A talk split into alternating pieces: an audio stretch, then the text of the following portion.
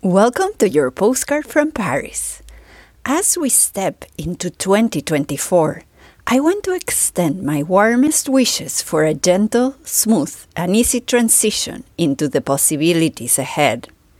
One of my biggest learnings from 2023 was how powerful it is to set the intention to appreciate as many sunrises as possible. It is even more powerful when we get to share that experience with others.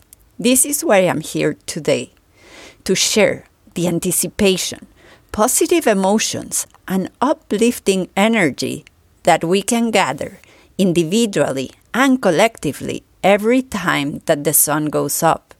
The first step is to pay attention to the sky, the shifting light, and the orchestra of emotions inside. Even during winter time, when the sky is covered with thick clouds, there is something to appreciate outside. Wherever you are in the world, know that there is a sparkle of sun on its way. Are you ready to catch it today?